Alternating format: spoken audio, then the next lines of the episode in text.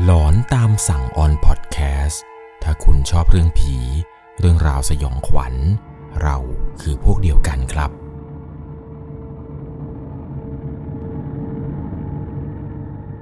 สวัสดีครับทุกๆคนครับ ขอต้อนรับเข้าสู่ช่วงหลอนตามสั่ง อยู่กับผมครับ 11LC เรื่องราวความสยองขวัญในวันนี้ครับ ผมต้องบอกทุกคนเลยนะครับว่าเป็นเรื่องราวของผู้ฟังทางบ้านท่านหนึ่ง ที่เขาได้ส่งเรื่องราวนี้เข้ามาครับ บอกว่ามันมีอยู่เหตุการณ์ในชีวิตของเขาครับ ที่เขาเนี่ยไม่อยากจะให้มันเกิดขึ้นเลย เพราะในสมัยตอนเด็กครับ ตัวของเขาเองเนี่ยเป็น LGBT แล้วปรากฏว่าโดนลุงข้างบ้านครับ แกล้อ ล้อว่าเขาเนี่ยเป็นกระเทยเป็นตุ๊ดเป็นนู่นเป็นนี่ จนตัวของเธอเองเนี่ยครับ อยากจะให้ลุงคนนี้เนี่ยตายตายไปซะ จะได้ไม่ต้องโดนล้ออะไรแบบนี้อีก จนในที่สุดครับ ลุงแกเสียชีวิตจริง ๆ ตามที่เขาเนี่ยอยากจะให้เป็น แล้วปรากฏว่าหลังจากที่ลุงแกเสียชีวิต เรื่องราวหลอนๆ มันก็ตามมา ก่อนจะเข้าไปรับชมรับฟังกันเนี่ยต้องบอกก่อนนะครับ ว่าจะต้องใช้วิจารณญาณในการรับชมรับฟังกันให้ดีๆ เรื่องราวเรื่องนี้ครับผมขออนุญาตใช้นามสมมติผู้ฟังทางบ้านท่านนี้นะครับ เพราะว่ามันเป็นเหตุการณ์จริง ๆ ที่เกิดขึ้นกับเธอ แล้วก็ครอบครัวของผู้ตายเนี่ยก็มีอยู่จริง ๆ ครับ ผมก็เลยจำเป็นที่จะต้องสลับชื่อ แล้วก็ใช้นามสมมติของผู้ฟังทางบ้านท่านนี้ เธอเนี่ยบอกว่ามีเรื่องหนึ่งที่อยากจะเล่าให้ฟังครับว่าเป็นประสบการณ์ที่เธอนั้นเจอมากับตัวจำได้ดีจนถึงทุกวันนี้ครับเกี่ยวกับรายละเอียดต่างๆ ที่ผมจะเล่าให้ฟัง เรื่องเนี่ยมันมีอยู่ว่าเมื่อประมาณ 16 ปีก่อนครับ เธอเนี่ยเป็นเพศที่ 3 หรือเป็น LGBT นั่นเอง เดิมทีเนี่ยเธอมีนามว่าตีครับแต่ว่าพอเป็น LGBT แล้วเนี่ยเธอก็ต้องเปลี่ยนชื่อมันหวานๆตอนนี้เนี่ยเธอใช้ชื่อว่าคิตตี้ครับและเธอเนี่ยอาศัยที่จังหวัดพิษณุโลก ตอนนั้นเธอเรียนอยู่ชั้นป .6 ครับ ได้ไปรู้จักกับลุงคนหนึ่งอยู่แถวๆบ้าน ลุงแกเนี่ยอาชีพเป็นทหารครับ ส่วนแฟนของแกมาเปิดร้านขายของชำเธอเองเนี่ยก็ซื้อของร้านแกอยู่เป็นประจำแทบจะทุกวันได้เลยครับ แล้วลุงคนนี้ที่คำที่ว่าแกเป็นทหารเนี่ยเขาก็จะรู้ว่าเธอนั้นเนี่ยเป็นกระเทยครับ แกก็จะชอบหยอกล้อชอบแย่เธอครับหยอกมาตั้งแต่สมัยเธอเด็ก ๆ ด้วยความที่ว่าลุงแกครับเป็นทหารแกก็เวลาหยอกอะไรเนี่ยแกก็จะเสียงดังครับ แกเป็นคนคุยตรงๆ พูดจาก็ไม่ค่อยอ้อมค้อมเท่าไหร่หรอกครับ เวลาเธอมาแต่ละทีเนี่ยก็ชอบล้อเธอจนบางวันเนี่ยเธอร้องไห้กลับบ้านไปบ้างก็มีทำให้เธอนั้นเนี่ยเหมือนกับมีปมด้อยปมหนึ่งครับ ที่เกิดขึ้นระหว่างเขากับลุงคนนี้ เพราะลุงแกเวลาล้อเนี่ยโอ้โหล้อแบบเป็นจริงเป็นจังมากครับ ผมขออนุญาตที่จะไม่เอ่ยนะครับคำพูดนั้น เพราะผมว่ามันอาจจะไปกระทบกับหลาย ๆ คนครับคำพูดบางอย่างเนี่ยมันเป็นอะไรที่สะเทือนใจกับเพศที่สามมากครับเวลาโดนล้อตั้งแต่เด็ก ๆ เนี่ย ผมเชื่อว่ามันจะส่งผลไม่ค่อยดีเท่าไหร่กับในชีวิตตอนที่เขาโตมา อย่างเช่นผู้ฟังทางบ้านท่านนี้นี่แหละครับ เธอเองเนี่ยไม่ชอบลุงคนนี้ซะเลย ด้วยความที่ว่าเวลาไปซื้อของเนี่ย แกจะชอบแกล้งทอนเงินแบบทอนผิดทอนถูกบ้าง จนพอเธอทวงไปครับ เขาก็จะบอกว่าเองให้มาแค่นี้อะแล้วหลังจากนั้นครับเขาก็จะแกล้งเธอสารพัดเลยครับ แกล้งนู่นแกล้งนี่ ซึ่งด้วยความที่ว่าตอนนั้นเนี่ยเธอเป็นเด็กเธอก็ไม่รู้ภาษีภาษาอะไรครับ แต่เขาจะฝากเงินจริง ๆ ตอนที่แกล้งเธอเนี่ยมาให้แม่เกือบจะทุกครั้งครับ เขาเนี่ยจะชอบบอกว่าไปเป็นกระเทยทำไม แล้วก็หัวเราะบ้าง เป็นกระเทยแล้วได้เงินเดือนไหมนู่นนี่นั่นอะไรยังไง แต่เขาไม่ได้รังเกียจเธอหรอกนะครับ เขาแค่แบบจะหาประเด็นเพื่อที่จะมาแกล้งเธอเฉยๆจำฝังใจมากครับ มันเป็นคำพูดที่แบบจากจะเป็นแบบเรื่องล้อเล่นอะไรต่างๆ จนเธอมาผูกเป็นเกลียดไปเลยครับ เวลาแม่ให้ใช้ไปซื้อของร้านนี้ทีไรเนี่ย เธอไม่ค่อยอยากจะไปหรอกครับ เพราะว่าไปทีไรเนี่ยก็โดนลุงคนนี้แกล้ง ด้วยความที่ว่าลุงแกเนี่ยปลดเกษียณแล้ว เรียกได้ว่าถ้าเกิดไปซื้อของแต่ละครั้งเนี่ยยังไงก็ได้เจอกับแกทุกครั้งเลย แล้วเวลาเขาแกล้งอะไรมาเนี่ยเธอก็จะบอกแม่ทุกรอบครับ แต่แม่ก็จะบอกว่าไม่เป็นไรลูก เขาแค่แกล้ง ลุงแค่หยอกเล่นนะเธอก็บอกแม่ครับว่าครั้งหน้าหนูไม่ไปแล้วนะ แม่จะซื้ออะไรแม่ไปซื้อเองเลย หนูเกลียดมันไม่ชอบหน้า แม่ก็บอกว่าเธอคิดมากไปแล้ว ลุงแค่แกล้ง คือเธอเนี่ยบอกว่าเธอไม่ชอบครับ ไม่ชอบอะไรแบบนี้ ให้กลับมาชอบเนี่ยคือยังไงก็ไม่เอาอยู่แล้ว มันจำฝังใจมาตั้งแต่นั้นครับ ได้แต่นึกทุกวันครับว่า เมื่อไหร่จะตายตายไปสักที แต่มันก็ไม่นานเกินรอครับ ในที่สุด ลุงแกก็ตายจริงๆด้วยโรคหัวใจเฉียบพลัน พอรู้ข่าวว่าแกเสียชีวิตเนี่ย เธอก็ไม่ได้เสียใจอะไรเลยครับ รู้สึกยินดีที่แกได้ตายไปด้วยซ้ำในการสวดศพอภิธรรมเนี่ยครับ เธอตั้งใจว่าจะไม่ไปเหยียบงานศพของลุงคนนี้โดยเด็ดขาด เรียกได้ว่าแบบไม่ไปเผาผีกันเลย แต่ในที่สุดครับ แม่แล้วก็ญาติๆของเธอเนี่ย บังคับให้ไป แต่ไปในครั้งนี้เนี่ยก็กว่าเธอจะยอมไปก็เข้าคืนที่ 3 แล้วล่ะครับ คืนนี้เนี่ยเธอก็ไปนั่งฟังสวดอภิธรรมศพ แต่ไม่จุดธูปสักดอกหนึ่ง ไปยืนมองรูปหน้าลงศพอยู่อย่างนั้นนั่นแหละครับ แล้วก็นึกในใจว่า ในที่สุด มึงก็ตายสักทีเนาะ เบื่อที่จะเห็นหน้ามึงจะแย่แล้ว ตายแล้วก็ดี หลังจากนั้นครับ เธอก็เดินมานั่งตรงเก้าอี้ที่เขาจัดเอาไว้นั่งฟังสวดนั่นแหละครับ เธอก็นั่งอยู่อย่างนั้น พระสวดไปเธอก็ไม่พนมมืออะไรนะครับ เธอก็นั่งอยู่งั้นจนแม่เธอในสกิดบอกให้ยกมือพนมมือเอาไว้ เดี๋ยวพระท่านจะดูเอา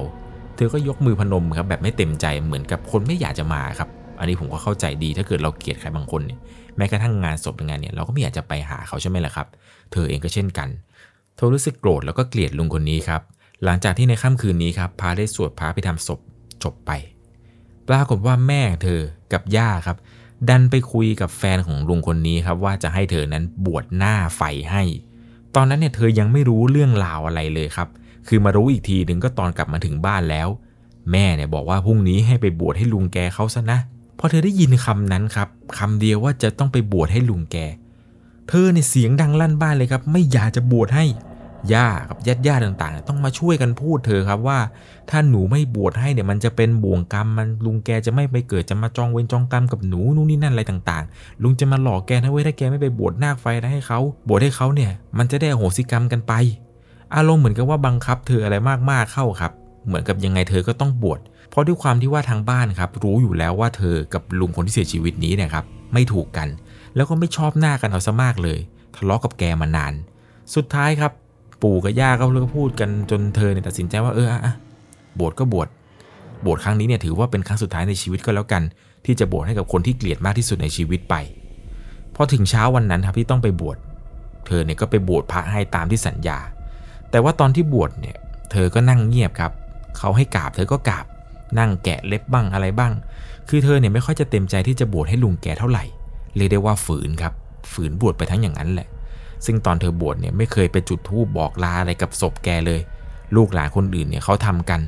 มีเพียงแค่เธอคนเดียวครับ ที่ไม่ไปจุดธูปบอกศพ พิธีกรรมอะไรต่างๆ ก็ผ่านไปด้วยดี จนไปถึงวันที่ต้องเผาศพครับ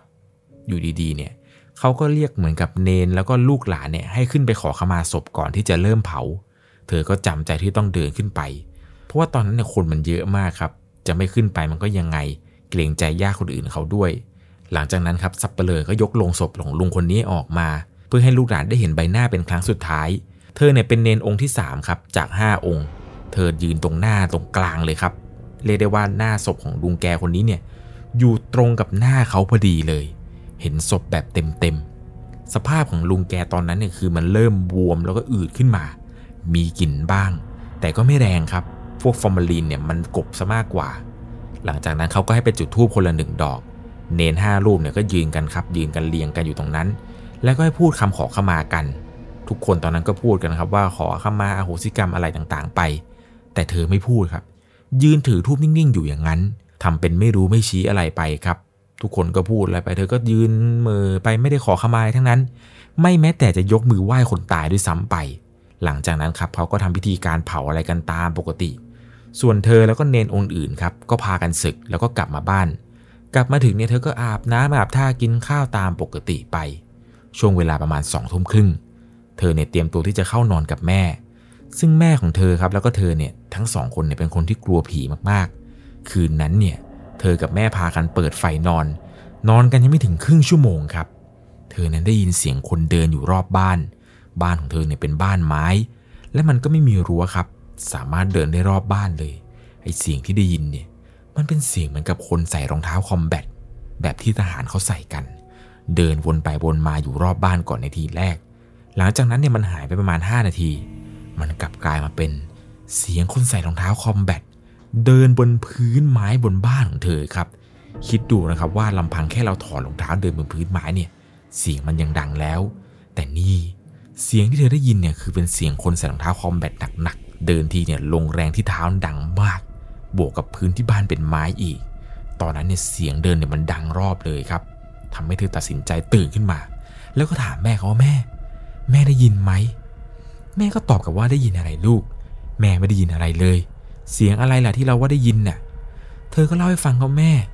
หนูได้ยินเสียงคนเดินรอบบ้านเลย แม่ก็บอกว่าเธอเพ้อเจอแล้ว หลับหลับลูกหลับหลับหลับหลังจากนั้นครับ เธอก็นอนต่อ พอนอนไปได้ประมาณ 5 นาที ปรากฏว่ามันมีเสียงเหมือนกับเสียงคนทุบฝาผนังข้างบ้านครับด้วยความที่ว่าเป็นฝาไม้เนี่ย เสียงมันก็จะดังแล้วก็ลั่นเป็นพิเศษครับเสียงดังตุ้มตุ้มตุ้ม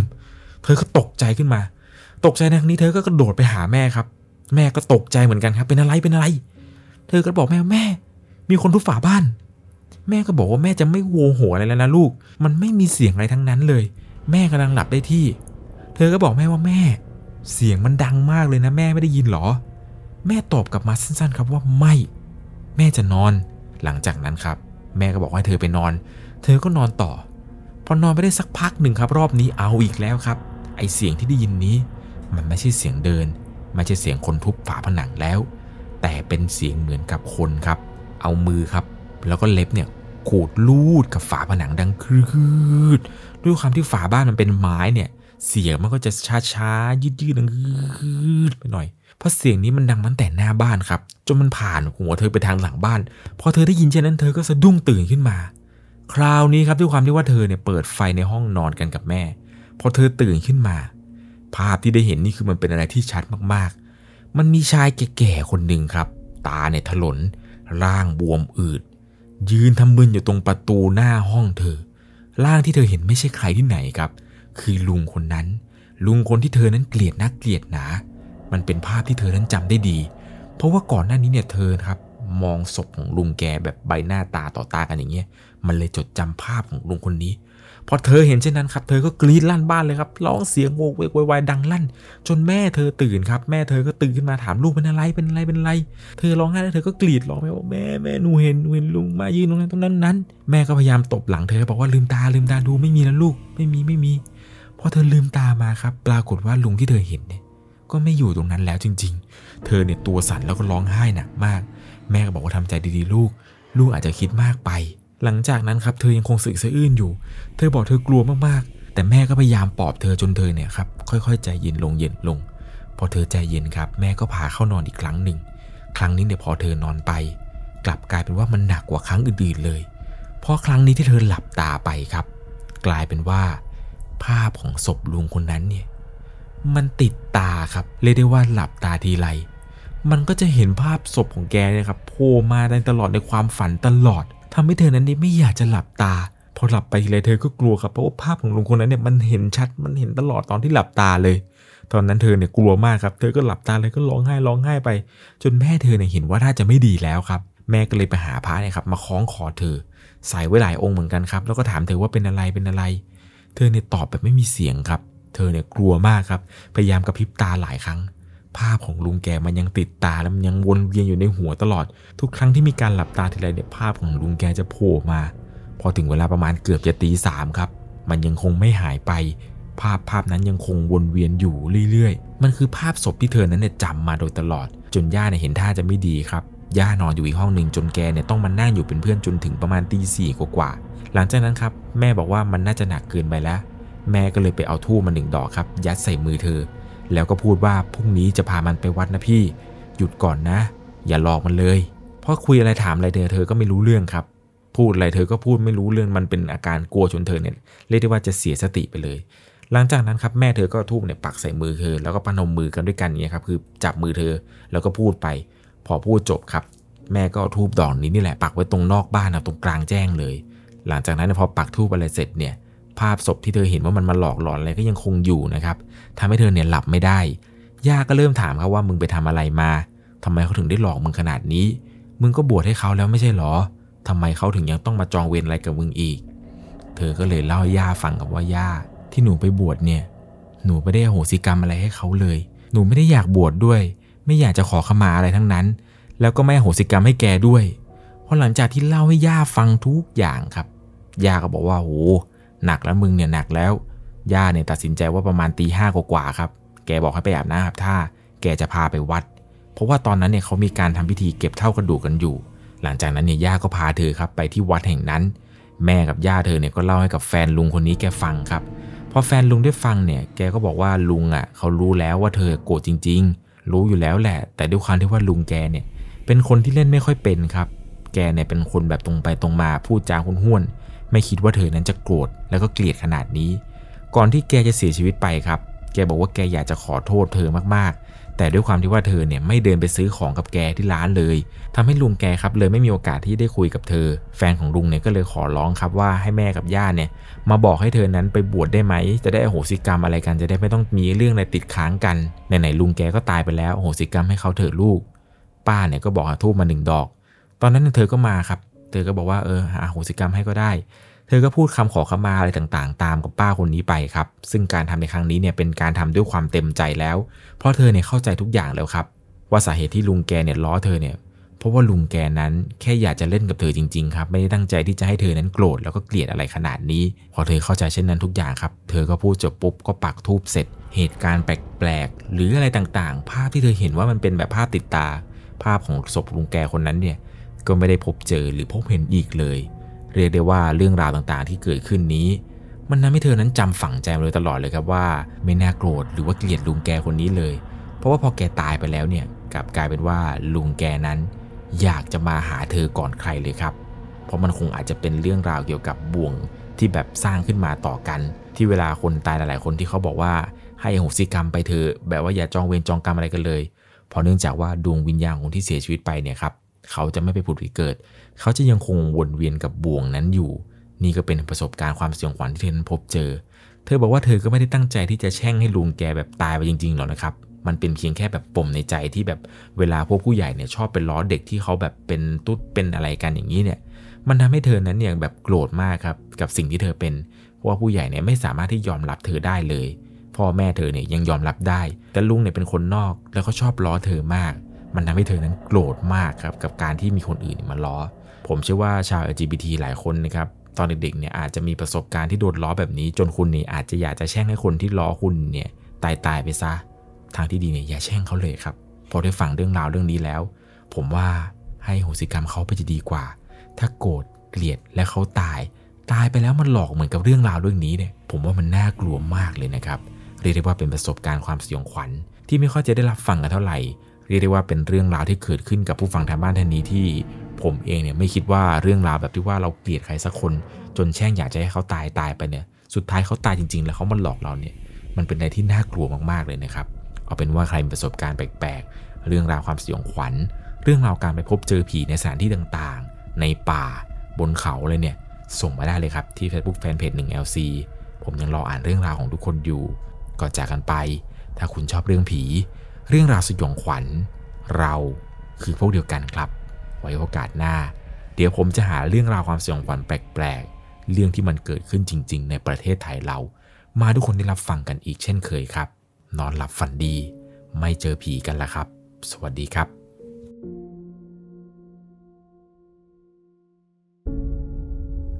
สามารถรับชมเรื่องราวหลอนๆเพิ่มเติม